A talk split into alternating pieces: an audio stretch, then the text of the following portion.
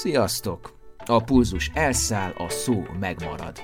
Ez a Büntetőkör, a Runners World Hungary podcast műsora a Nem azé, aki fut bloggal együttműködve. Simonyi Balázs vagyok, és ma pedig terítéken. A tesi, avagy a testnevelés, vagy nem éppen szofisztikáltan és helyesen a tornaóra. Első rész. Kedves hallgatók, egy sokrészes testnevelésről szóló, szemléletformáló adássorozatba kapcsolódtatok bele, ami másfél évig készült. Ebben körbejárom a testnevelés mai és egykori helyzetét a teljesség igénye nélkül, de az érdeklődésem igényével, tehát szubjektíven, sok oldalt megszólaltatva. Nem testnevelés történet és nem a testnevelési egyetem edukációs módszereinek számon kérése. A célom egyéni történeteken, tapasztalatokon át feltárni a testneveléshez való viszonyunkat, a hozzáállást diák, szülő és tanár részéről, amik vagy voltunk, vagy leszünk, vagy sosem leszünk, vagy ezek közül a szerepek közül egy-kettő, netán három akár egybeesik. Nyilván ez egy érzékeny háromszög, a skála a nincs hibástól a mindenki hibásig terjedhet. Az adásokban majd feltűnik sok aktív és nyugdíjas testnevelő, főállású tanár, besegítő, napközis, speciális igényű gyerekekkel foglalkozó tanár, edző, gyógytornász és fizioterapeuta, nő és férfi egyaránt. Olyan tanár, aki egyértelműen vállalná, hogy ő bizony rossz testnevelő, na olyat nem hallottok a műsorban. Nem volt, aki felvétel közben elismerte volna, hogy hello, persze, szar vagyok, szívesen nyilatkozom erről, klikpara ide vagy oda, köz, hogy szóltál. Hát ki ismerni el, hogy kiégett hitvány tanár, aki megutáltatja a testit, aki nem kreatív, aki szarik bele. Kell egy jó tanár, akkor nézzétek meg a Holdköltők társaságát, Mr. Keatonnal. Na de a viccet félretéve, azt gondolom, hogy akik az adásban nyilatkoznak, azoknak van mit megosztaniuk, van tapasztalatuk, és van önreflexiójuk. Megszólalnak mai és egykori diákok is, örömökről, frusztrációkról, vegyes tesis élményekről. Szülők és gyerekek is megszólalnak elvárásokról, hozzáállásról. És ne feledjük, sok testnevelő tanár, mint említettem, szülő is, tehát láthatjátok majd az érem két oldalát, és elmondhatják, hogy ők mit várnak el szülőként egy ideálisnak mondott tesi tanártól. Aztán lesz egy család, akinek drága elit alapítványi iskolába jár Budapesten a három fia, elmondják, hogy ott mit tapasztaltak a testnevelés terén, és lesz egy külföldön élő magyar család, akik összevetik a magyar és a skandináv testnevelés modellt. Svéd torna, ugyebár. Az eddigi összes podcast interjúmat is átnéztem, és egy csokorban majd berakom a futók és celebritások mondatait a testnevelésről. Az biztos, hogy a fizikai edukáció mély nyomot válja a közgondolkodásba és a lélekbe is. De tényleg így van, vagy ez csak egy közhely? Vajon hány szülő kéri ugyanúgy számon a gyerekén a tesit, mint a matekot, a törit vagy a magyart? Hány szülő megy be fogadó órára a tanárhoz elbeszélgetni erről, ahelyett, hogy egy kurta felmentést firkancson az ellenőrzőbe vagy az e-naplóba? Az adás folyamban szó lesz a sport megszerettetésének lehetőségeiről, megközelítésekről, motivációról és demotivációról, a mindennapos testnevelésről. Csak emlékeztetőül, hogy 1974-ben vezették be a három testnevelés órát az iskolákban per hét, és a 2011-12-es tanévtől felmenő rendszerben pedig a mindennapos testnevelést. Tehát közel 40 évnek kellett eltelnie, hogy a háromról ötre emeljék a testnevelés órákat.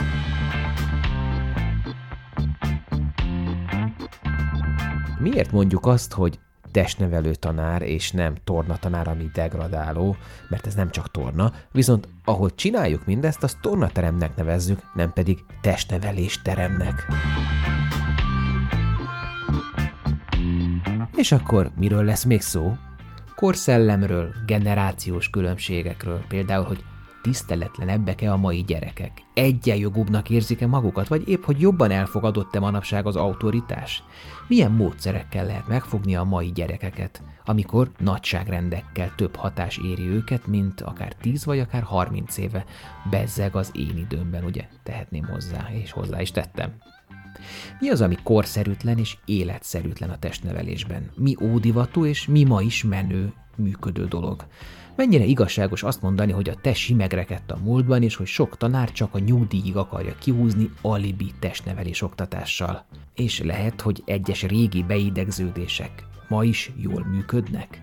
Az adásokban majd szóba kerül visszatérően a gyerekállomány karaktere és állapota. A felszerelés, a tesihez való hozzáállás, a múlt és a jövő, a jobb, képességesebb sportoló gyerekek kiemelése. Sokan teszik szóvá a tananyag felülvizsgálatának hiányát, illetve magának az elméleti oktatásnak a hiányát is. Mármint az, hogy a gyerekekkel nincs megértetve, hogy mit, miért csinálnak egy testnevelés órán. Hogyha így visszagondolok, valóban számomra is volt egy csomó értelmetlen dolog, amit csak úgy megcsináltunk, de hogy miért, azt nem tudom. Beszélünk sztereotípiákról, szakbarbárságról is, a testnevelő tanárok szubkultúrájáról, arról, hogy ki milyen sportot erőltet a gyerekre, a gyerekére. Beszélünk arról is, hogy a testnevelésnek mi lenne a missziója, értelme. Körbejárjuk, hogy mik a legbefolyásolóbb dolgok. A körülmények, az óraszám, a hozzáállás, a gyerekanyag, vagy éppen a tanár miensége, minősége. Az iskolás gyerek amolyan állatorvosiló, akin be lehet mutatni, hogy mit ne és mit kéne, de nem tudjuk? Vagy van idő egyéni kiavításra? Egy évfolyamon egy osztályon belül számos fizikai különbség van. Mégis hogyan lehet differenciálni? Minden korban voltak esetlen gyerekek, akcelerált vagy éppen alulfejlett kamaszok. Mi van az osztályozással vagy a pálcika rajzal? Tud-e, kell egy tesi tanárnak vetélkedni külsős órákkal, iskolai sportkörrel vagy egyesületi sportolással, amivel a gyerekek gyakran a testnevelési egyet is kiváltják, vagy éppen horribile dictu visszaélnek vele. De mi van a melegítéssel? Nem tudnak, vagy nem akarnak a gyerekek? Van-e értelme a tornasornak, vagy a tesztelésnek, és melyiknek? Cooper futás, inga futás? Van-e értelme a kislabda haigálásnak, a távol és magasugrásnak? Mi van a kinevetéssel? Mi van a menstruáló lányokkal? Egyáltalán koedukált vagy szétválasztott tesi oktatás az üdvös? Az első részben amolyan rávezető, bemelegítő gyakorlatként, mint a karkörzés volt régen a kislabda hajítás előtt, nem szabadultok tőle, még el kell viselnetek egy szokásosan hosszú bevezetőt tőlem, amit fontosnak érzek ide rakni, azért, mert a sok háttérbeszélgetés alapján ezt szűrtem le az interjú alanyoktól, és ez nem kerül így egyben bele a műsorba. Hát akkor jöjjön minden, amit a tesiről szeretnénk tudni, de nem akartuk vagy nem tudtuk megkérdezni.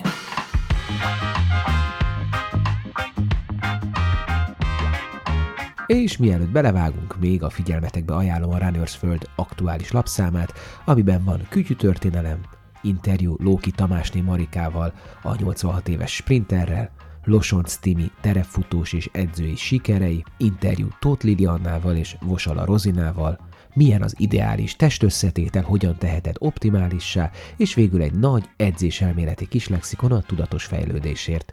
Keresd az újságárusoknál, és várd a következő számot.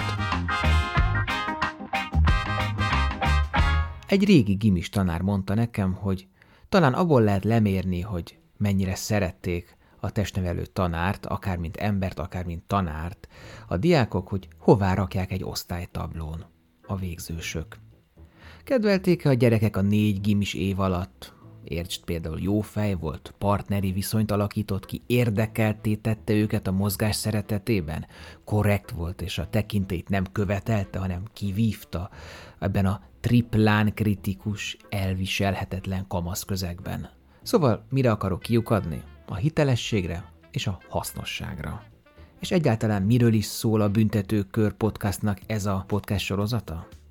Arról a közegről, amit elég szemléletesen mutat be a Nirvana zenekar Smells Like Teen Spirit klipje, ahol a tornateremben, ami a kimért, a gyerek elájultatós iskolai ünnepségek helyszíne is, ahol a fejünkbe próbálták verni unalmasan és porosan, hogy egy adott ünnepen kire kell emlékezni, meg hogyan kell emlékezni, hogyan kell viselkedni, szóval ebben a klipben ott elszabadul a pokol mert kibukik minden, amit kibaszottul utáltunk, de nyomták le a torkunkon. A tornaterem több funkciós. Ünnepségek, tesi órák, és persze ott vannak a lassúzós suli bulik, suli diszkók, ahová vicces volt az én koromban fingsprével befújni, ott van a szomorú szívű bolyongások helyszíne, hogyha mással táncol a szívszerelmünk, vagy éppen egy gagyi meghívott zenekar. Ez az a hely, ahol többet mutatsz meg magadból. Itt vetkőzöl le először a többiek előtt, mármint az öltözőben. Itt buknak ki a testi hibák, itt lehet gúnyok, céltáblája az ember. És itt teljesíteni kell, mert ez látszik. Nem úgy, mint egy papírra írt dolgozat érdemjegye, ami bárhogy magyarázható. Nem, ez kérem a testi képességek, ügyességek, rátermettségek, erősségek vizsgalaborja, és gyakran bántalmazások helyszíne is. Felnőtt korunkban legtöbben a test memóriájából élünk, s így a testnevelés órák emlékezetéből is dolgozunk. Élünk, tesszük magunkat egyik napról a másikra. Elfeledett mégis meghatározó része életünknek a tesi, vagy éppen a zsugorfejállás, az oldalsó középtartás, a svéd szekrény, a medicillabda, a súlypont emelkedés, a zsámoly, a pad, a bordásfal, a matrac, a lecsalt körök. Ezt ma is látom, hogyha beadsz pályán edzek, mert a pálya közepén lévő hoki sátor kitakarja a rekordtán nagy részét, és amikor a testi tanár ráengedi a gyerekeket, na hogy fussatok szépen, akkor amíg látja őket, addig futnak, amikor meg el tudnak tűnni, akkor meg sétára váltanak. Na és egy szó még, ami eszembe jutott, szabad játék. Ezt vártuk, ezt bőtöltük ki. Hol az utolsó öt percben volt erre lehetőség, hol valamilyen rejtélyes oknál fogva az egész tesi órán. Ez a szó talán a gyermeki lét legfontosabb szava, szabad játék, és csak merem remélni, hogy a felnőtt életé is. Én legalábbis ezen vagyok. A játék a legfontosabb. A sport eredeti jelentése az, hogy szórakoztatva lenni, szórakozni. Bernard Suitz filozófus szellemes definíciója még a sportról az, hogy a felesleges akadályok önkéntes elfogadása. Ha erre még rápakoljuk az iskolarendszert elvárásaival, közegével, alakjaival, sok kötelezőjével és kevés önkéntes vagy szabadon választott, választható gyakorlatával, akkor megértjük, hogy miért okoz sokunknak felnőtt korban is traumatikus élményeket a tessire való visszaemlékezés. Félre ne értsetek, ez nem egy kibeszélő show, nem az én trauma feldolgozásom, én egyébként szerettem a tesit.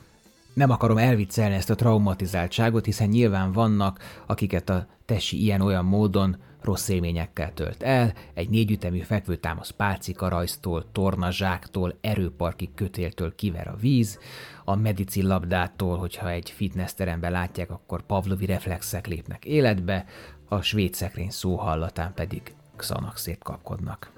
A Koltai Robert főszereplésével készült Pók foci című film, vagy a Megáll az idő, vagy a Fehér tenyér fő témája, nyilván más, de a testnevelési traumák, visszásságok mellékzönkeként elég hangsúlyosak ezekben a filmekben.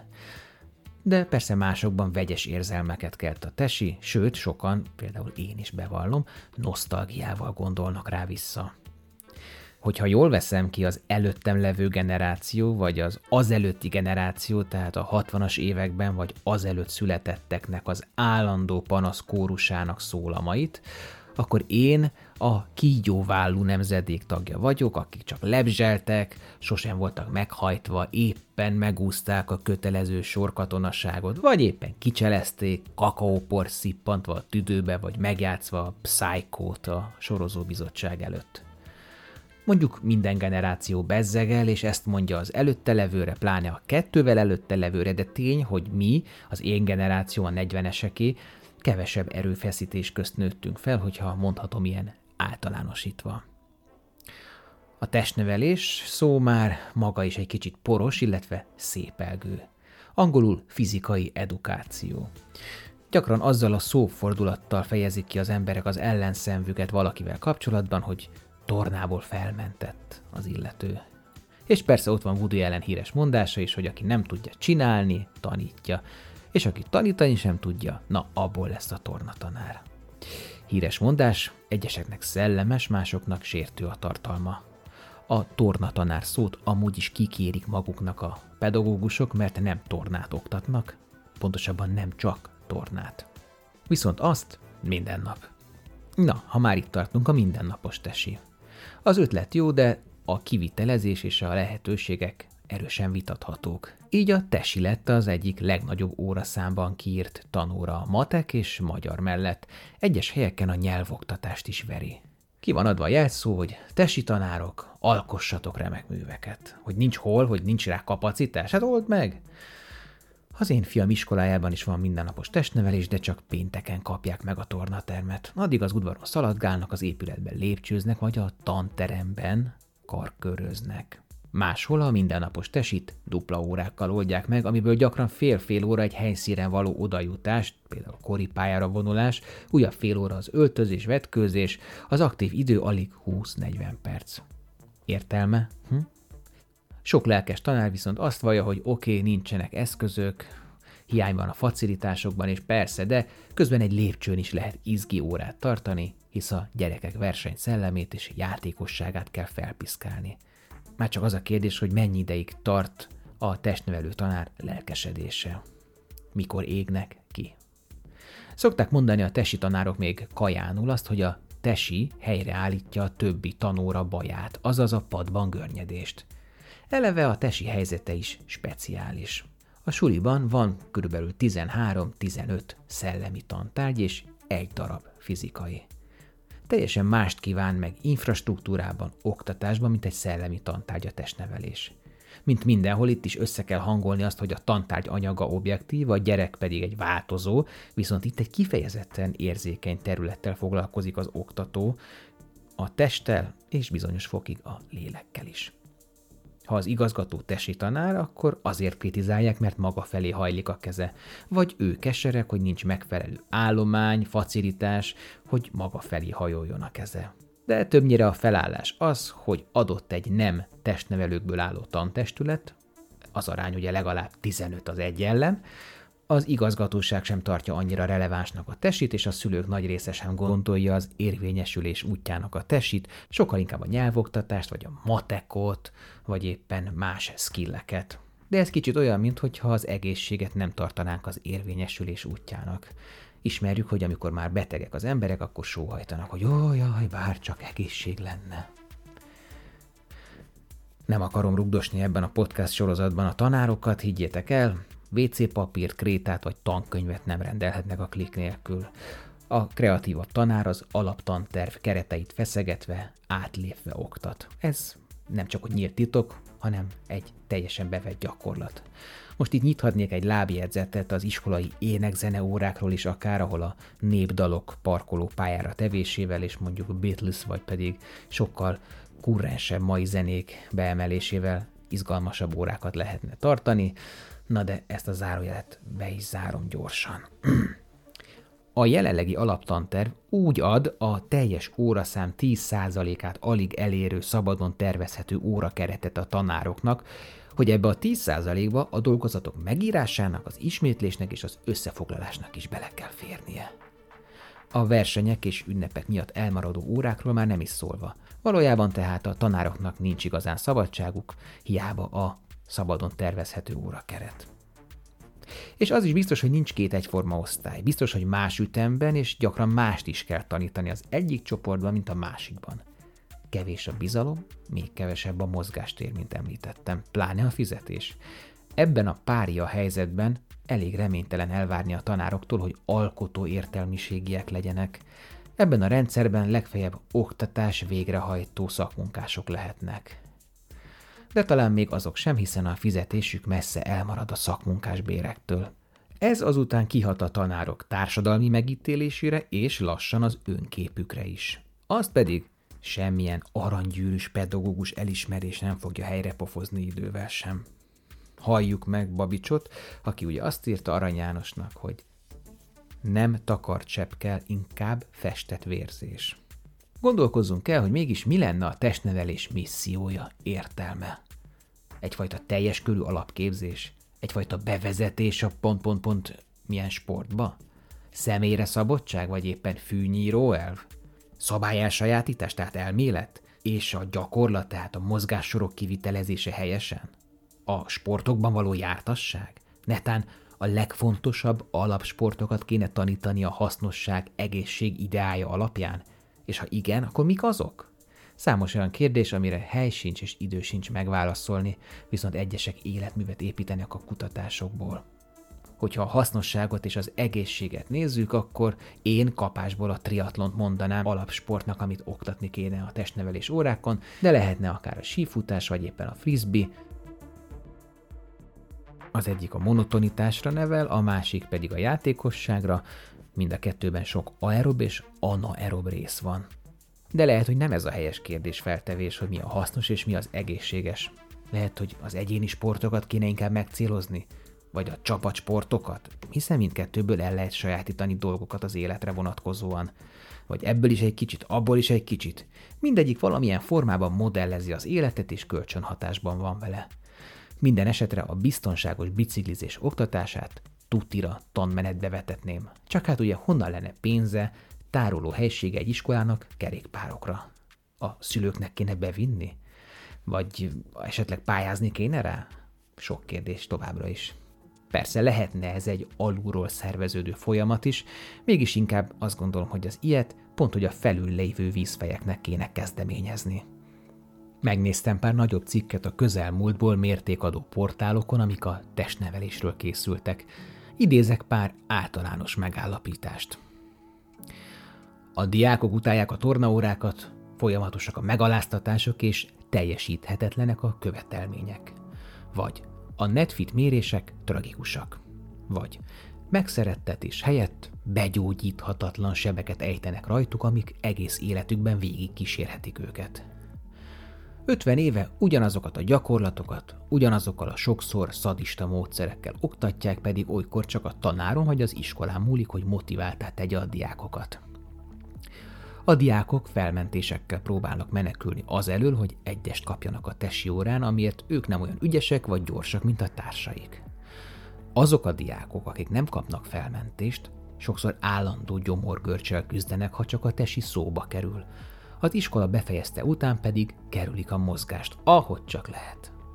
Az órákon nincs mindig differenciálás, hiába beszélünk egy olyan készségtárgyról, ahol a fizikai adottságok számítanak.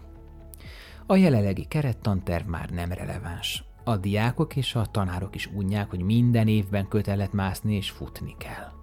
Alapvetően az egész oktatási rendszerrel van probléma, de szemben láthatóan ez leginkább a testnevelésben mutatkozik meg. Hát ezeket ollóztam össze, próbáltam objektív maradni, és nem habzószájú portálokon, hanem tényleg mértékadó helyeken összegyűjteni az információkat de idézek egy alapítványi iskola mozgástan tervéből is. Ezzel nem azt állítom, hogy kolbászból van ott a kerítés, és minden csúcs szuper, hanem hogyha a fentebb megfogalmazott kritikák a skála egyik vége, akkor ez meg a másik.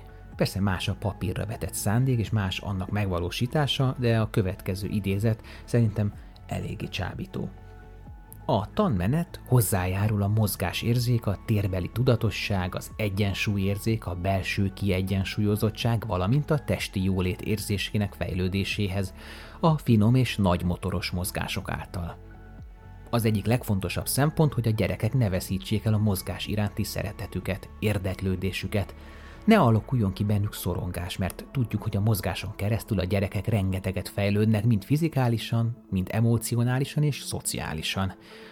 Ehhez az szükséges, hogy a testi és pszichés fejlődésüket kövesse az a mozgásanyag, amivel az órákon foglalkozunk az a gyerek, akit olyan feladat elé állítunk, amire ő még életkoránál fogva nem képes, például még nem szívesen szakad el a csoport biztonságos közegétől, vagy bonyolult számára a szabály, vagy nem érzékeli a térben sem a saját, sem a társai helyzetét, akkor az a gyerek megijed a feladattól, elveszíti az érdeklődését, szorongóvá válik, és ez az érzés gyakran olyan milyen elraktározódik benne, hogy egy életre elmegy a kedve a mozgástól, csak akkor, amikor a gyerekek már biztonságosan érzik magukat az új környezetben, amikor már kellően érzékelik a testüket a térben, amikor már intellektuálisan alkalmasak a szabályok megértésére.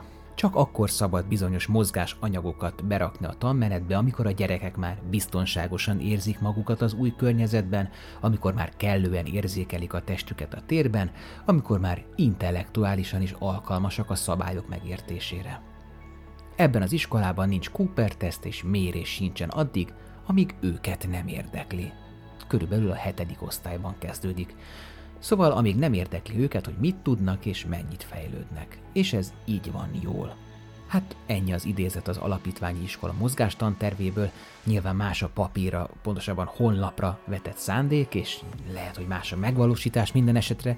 Ez egy tök korrekt és hát csábító jövőkép. Reméljük sikerül nekik betartani, beváltani.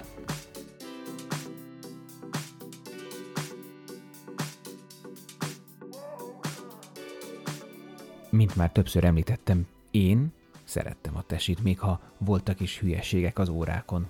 Ütlegelés nem volt, de megalázásokra emlékszem.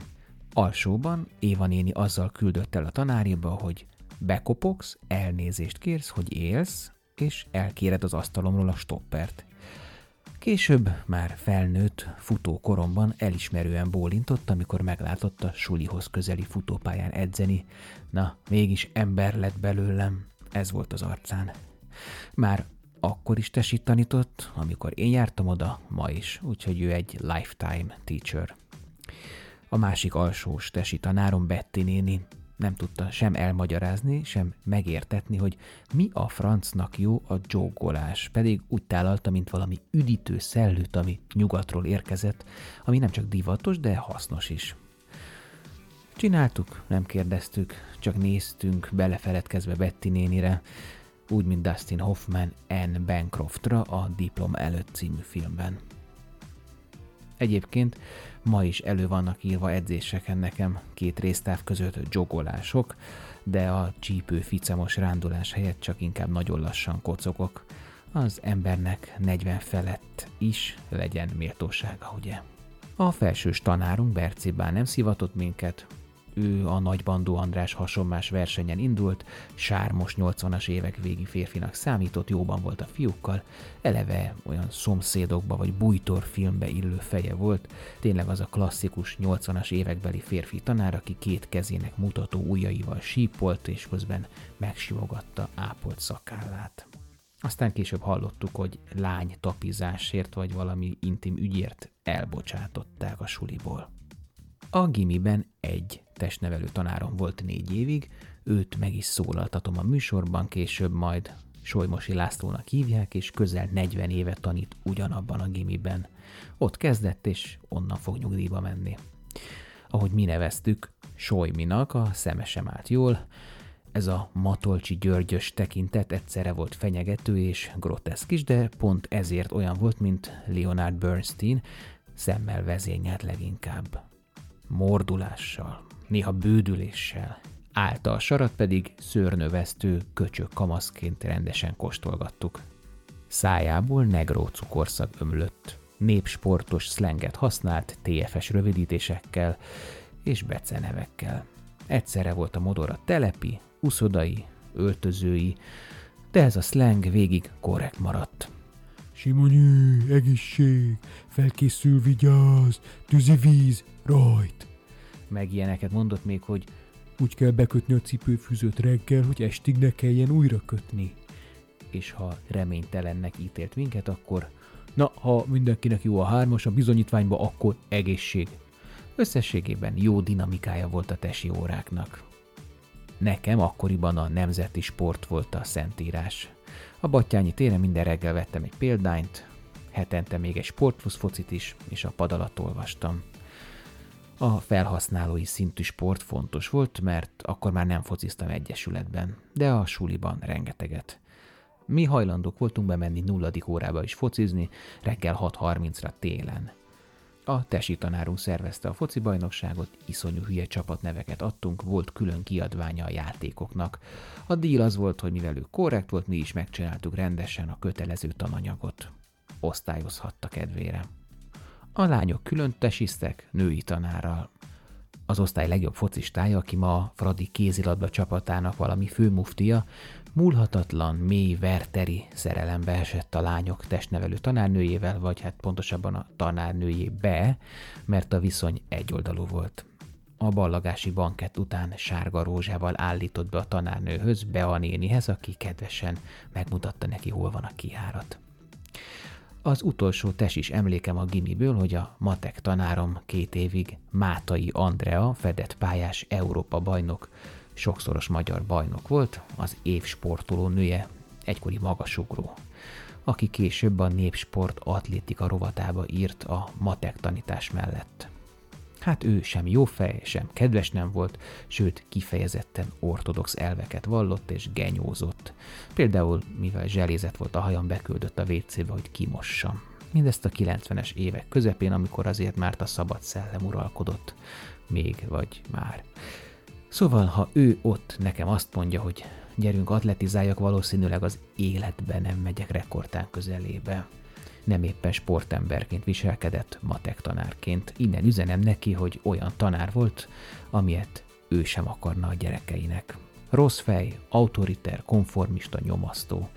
Minden esetre én csak azért is ötös érettségit írtam matekból, felülírva a tanárkodási ténykedését. Hát ennyit a személyes emlékekről. Van még egy uralkodó nézet, aminek ős forrása gyakran valós vagy szemtanúként átélt trauma. A sporthoz, és így annak előszobájához, a testneveléshez bizony agresszió kötődhet. Az edzés nyelve sokszor sprőd, a rávezetés pedagógiája nem éppen finomra hangolt, szofisztikált, humanista módon történik, a számon kérés utasítás pedig nyers és hangos a versenyhév, a hatalmi pozíció, a türelmetlenség gyakran okozhat verbális, sőt akár fizikai abúzust is egy testnevelés órán. Rutka János, válogatott futbalista beszélt így erről egy interjúban. Ha csak a saját példámra gondolok, mennyi kokival, fapálcával, mért körmössel, erős tornatanár által adott öklös zsibbasztóval gazdagodtam a tanulmányaim során. A sportnak, a fizikai aktivitásnak van egy izgalmas paradoxona. Egyszerre tömegeket vonz, izgat, akár nézőként, akár résztvevőként. Hatalmas pénzek mozognak benne, érzelmek garmadája hálózza be. És a másik oldalon ott van gyakran a lenézés. A sport gyakran megvetettség tárgya, sőt, odáig megy a dolog, hogy az egyesből következtetünk általánosra. Vannak ilyen jelzők, hogy a makogó boxoló, a diplomás vívó, az ostoba focista, az egyszerű kézilabdázó, a doktor vízilabdázó, természetesen a melléknevek és a sportok bármivel helyettesíthetők. Emlékezhetünk a koronavírus alatt, volt egy vicces mondás kifordítása, hogy adjunk heti három milliót az ápolóknak, és este nyolckor tapsoljuk meg a focistákat. A fizikai aktivitás paradoxonát, amiről beszéltem az előbb, lehet, hogy a versenyhelyzet okozza. A tét, a feszültség és innen eredeztethető egy csomó előítélet vagy akár tetlegesség is. A másik oldalon ott vannak azok a testnevelő tanárok, akik ezt a versenyhelyzetet szeretnék tompítani valahogyan, és a szabad játékra koncentrálni. Hallottam olyan tesi tanáról, aki kosáredző is, és akár tanórán, akár edzésen letakarja az eredményjelzőt, hogy ne a pontokra játszanak a gyerekek, ne frusztrálódjon semmelyik csapat vagy egyén, csak játszanak. És hallottam olyanról is, aki a bedobom a labdát, és csak egészség legyen elvet képviseli, a fiúk fociznak, a lányok a sarokban pusmognak. Svédországban élő hallgatóm és majd későbbi interjú alanya a műsornak mesélte, hogy a nyolc éves lányának a sífutó klub meze igen jól leírja, hogy milyen is a svédek hozzáállása a sporthoz, milyen elvárások és célok vannak előttük. Beszédes, hogy mit tartottak ők fontosnak megjeleníteni rajta hashtagként. Boldogság, büszkeség, biztonság, összetartozás. A legjobb tesi tanár mondat, amit eddig hallottam, az, hogy nem röhög, együtt érez. Tehát Gúny helyett segítsük azt a társunkat, akinek valamelyik feladat legyen bármennyire is haszontalan, élettől elrugaszkodottnak tűnő, vagy akár éppenséggel fontos gyakorlat, nem megy. A gyerekek többsége bizonytalan, önbizalom hiányos, erre még rátesz egy lapáttal, hogy gyakran nem is érti, mit szolgálhat egy adott gyakorlat, miért kell megcsinálnia. Magyarázat pedig sokszor nincs, csak a csináld és kész mert hát benne van a tanmenetben, le kell adni az anyagot, és azt osztályozni, meg hát valami valamire épül, de azt neked nem kell tudni. Annó az én serdülő focista kapus önbizalmamnak, ami eleve instabil volt, nem tett jót, amikor például egy meccs előtt láttam a másik csapat edzőjét szuggesztíven magyarázni a csapatának, de főleg a csodacsatárnak. Kihallatszott az, hogy Gabi, ötöt akarok látni. Na, hány gólt kaptam Gabitól, mit gondoltok? Ötöt. És lehet ezt magyar betegségnek is hívni, de egyszerűbb belátni, hogy a gyerek képlékeny, törékeny, akit jó szándékúan formálni kell. És igen, lehet kegyetlen is. Tanárra szaró, értetlen, arrogáns, agresszív is a gyerek. Ha már a focit említettem, itt hozom fel azt a traumát, amiből végül is jól jöttem ki. Ha az élet ad egy citromot, facsarj belőle limonádét. A Fradiban fociztam, jó, igen, és ha visszapofázott a csapatból bárki Lajos bácsinak, az edzőnek, akkor büntetőkört kellett futnia. Kilencet, amivel végül is az edzés fele elment. Kb. három és fél kilométer. Azóta a büntetőkörből, hála Istennek, brand lett. Köszi Lajos bácsi. Olyan tesi tanárral is találkoztam, aki szóhang nélkül lecseréli a gyereket, ha beszól a társának meccs alatt. A verbális agresszió megelőzése mellett van olyan módszer is, ami a fizikai beavatkozást nevezzük mondjuk taktikai faltnak, vagy csak szántékos durvaságnak, redukálja nullára. Például foci edzésen a gyerekeknek teniszlabdát kell fogniuk a kezükben, így nincs visszahúzás, ráncigálás. Olyan módszerről is hallottam, hogy a tesi tanár következetesen magázza a diákokat, és tetszikezés helyett ő is magázást vár el. Ez egyszerre teremt távolságot és valami előzetes tiszteletet, amit persze évek alatt lehet kivívni, nem pedig elvárni vagy tekintéllyel követelni. Ezt a 90-es évek elején elég egyszerűen oldották meg a Magilla konditeremben, ahova jártam. A falra egy hatalmas graffiti volt fölrakva, egy irdatlan Arnold Schwarzenegger freskó, és az volt odaírva, hogy rend, fegyelem, pedantéria. És persze van a kevés vizet zavaró tesi tanár, aki alul motivált és nyilván alul is fizetett, vagy csak unja a dolgot és csak bedobja a labdát a gyerekek közé, de márt nem használ. A másik véglet pedig a túlbuzgó, túlvédő tanártípus. Egy szülő meséli el majd a műsorban, hogy tesi órán leültetik a túlaktív gyereket, hogy ne zavarja a többieket, és ne kelljen rá felügyelni, vagy a biztonságára vigyázni. Pikáns, mi? Persze mindezek, amit felsoroltam, nem könnyű dolgok. A tesi tanár alapfelszerelése az erős, legalábbis pregnáns hang, a gerebjézve látása, terelő kutya üzemmód. A hírekben sokszor szerepel, hogy testnevelő tanárok mentenek életet az iskolában minden előjel nélkül összeeső gyerek lélegeztetésével.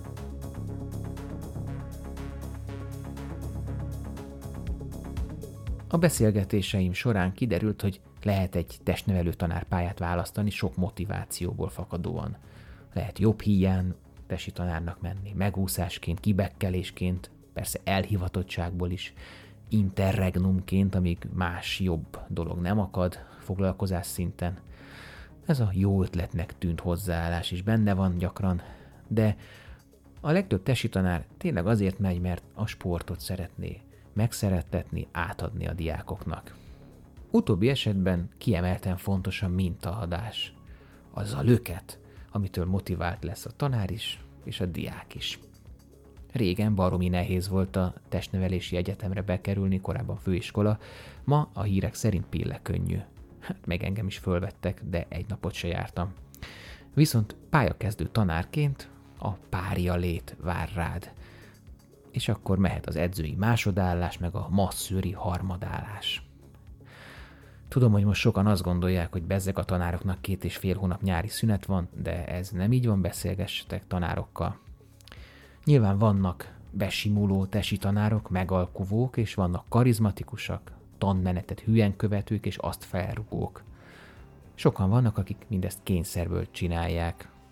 Az administratív, bürokratikus terhek, a központosítás és a hierarchia amolyan dementorként nehezedik rájuk. Nem hiába visszatérő elem politikai nyilatkozatokban az, hogy a tanárok kezébe vissza kell adni a döntési lehetőséget arról, hogyan tanítsák, fejleszik a gyerekeket. Szép szavak, várjuk a megoldást és a visszaadást. Az interjúk alapján a tesi tanárok összetartó társaság. Pont ők ellentétben a nem fizikai tárgyakat oktatókkal Nem szarnak be a kliktől, olyanok, mint egy kapus egy csapatban, vagy egy dobos egy zenekarban. Tagok, de mások mégis nélkülözhetetlenek. Emlékszünk ugye a vasalós tanárra, aki a koronavírus alatt az out of box megoldást szülte a tesi órára.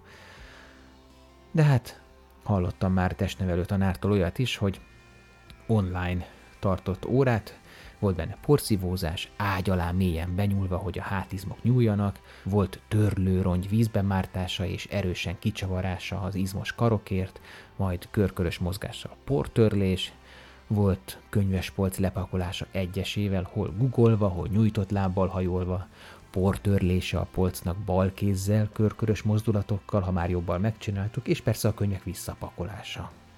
Még egy érdekes aspektust behoznék, amivel nemrég találkoztam, amikor páradásban az e-sporttal foglalkoztam. Az e-sportról szóló tanulmányokban, jelentésekben, interjúkban visszatérő elem volt annak felhasználása az iskolai tesi órákon. Persze sokakban, bennem is, ezek első hallásra ördögtől való dolgoknak tűntek.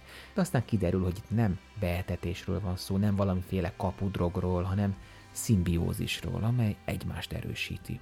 Idézek is, a cél nem az e-sport hagyományos sportok fölé emelése, hanem a világon rohamléptekkel fejlődő e-sportot a mai tanulóknak is elérhetővé kell tenni, ha lehet minél fiatalabb korban. Az alsó tagozatos gyermekek körében az e-sport új dimenziókat nyithat meg, akik olyan mozgásformát láthatnak, amelyet a valóságban nem, vagy nem az elvárt szinten, de kivitelezhetik, és bármikor újra nézhetik, tehát tanulhatják. A gyerek látja, átéli a sportoló mozgását, ami beépíthető a mindennapos tanórai vagy szabadidős tevékenységbe. Sok játék esetében a fejlesztők világhírű sportolók mozgását képezik le, akik ehhez a nevüket is adják. Az e-sport a testnevelési órát is változatosabbá teszi, és elősegíti az új kihívásoknak való megfelelést a digitális kompetencia világában, hasonlóan a más órák során alkalmazott digitális eszközökhöz, learning appsekhez. Az e-sport gyakorlása révén még a testnevelés órán felmentett tanulók a kirekesztés érzete helyett hasonló edzettség és közösségi élmény birtokába kerülnek, mint egészségesebb társaik.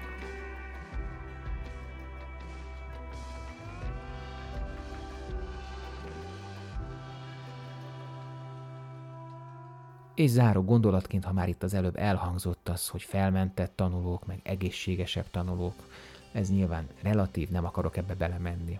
De abba azért igen, hogy nem minden kövér gyereket lehet rávezetni a mozgás szeretetére.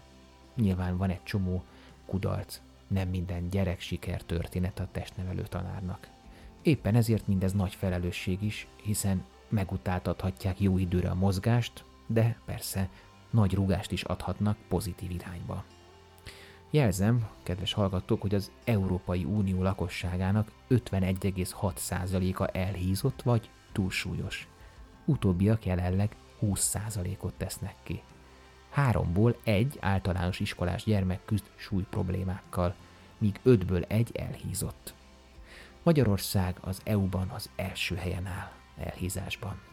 Világszinten az Egyesült Államok, Mexikó és Új-Zéland után a negyedik helyen állunk. Magyarországon a felnőtt lakosság 30%-a minősül elhízottnak, és másik 30% túlsúlyosnak. Uh-huh. De az elhízás járványszerű terjedése nem csak a felnőtteket veszélyezteti, hiszen a három év feletti gyerekek között a túlsúlyosak aránya az életkorral együtt növekszik, míg az összes 18 év alatti gyerek 20-25 százaléka, tehát negyede számít túlsúlyosnak vagy elhízottnak, addig ez az arány a 15-16 éves lányok körében már a statisztikák szerint 30 százalék. Az arány pedig az idősödéssel együtt emelkedik. Hát nem pont már a suliban kéne előjárni példákkal, nem kéne ott automatizmusként belenevelni a gyerekbe, hogy mozogjon, belátóan táplálkozzon, nem ott kéne belenevelni diétázást, egészség és testtudatot, sportszellemet? Lehetne erre kórusban válaszolni, hogy de igen, de miből, hogyan, miként, kinek. Hát ezt nem ebben az adásban fogjuk megválaszolni, viszont itt hagyom egy ordító kérdőjelként. Köszönöm a figyelmet, és akkor most következzenek az interjúk. Figyeljétek az adássorozatot, hiszen számos nagyon érdekes beszélgetés lesz itt.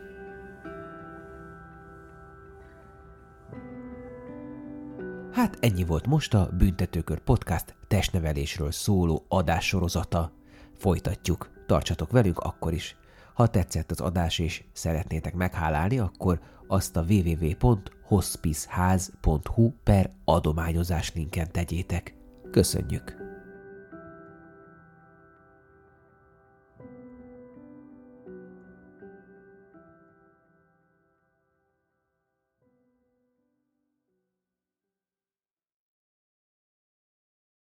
A műsor a Béton partnere.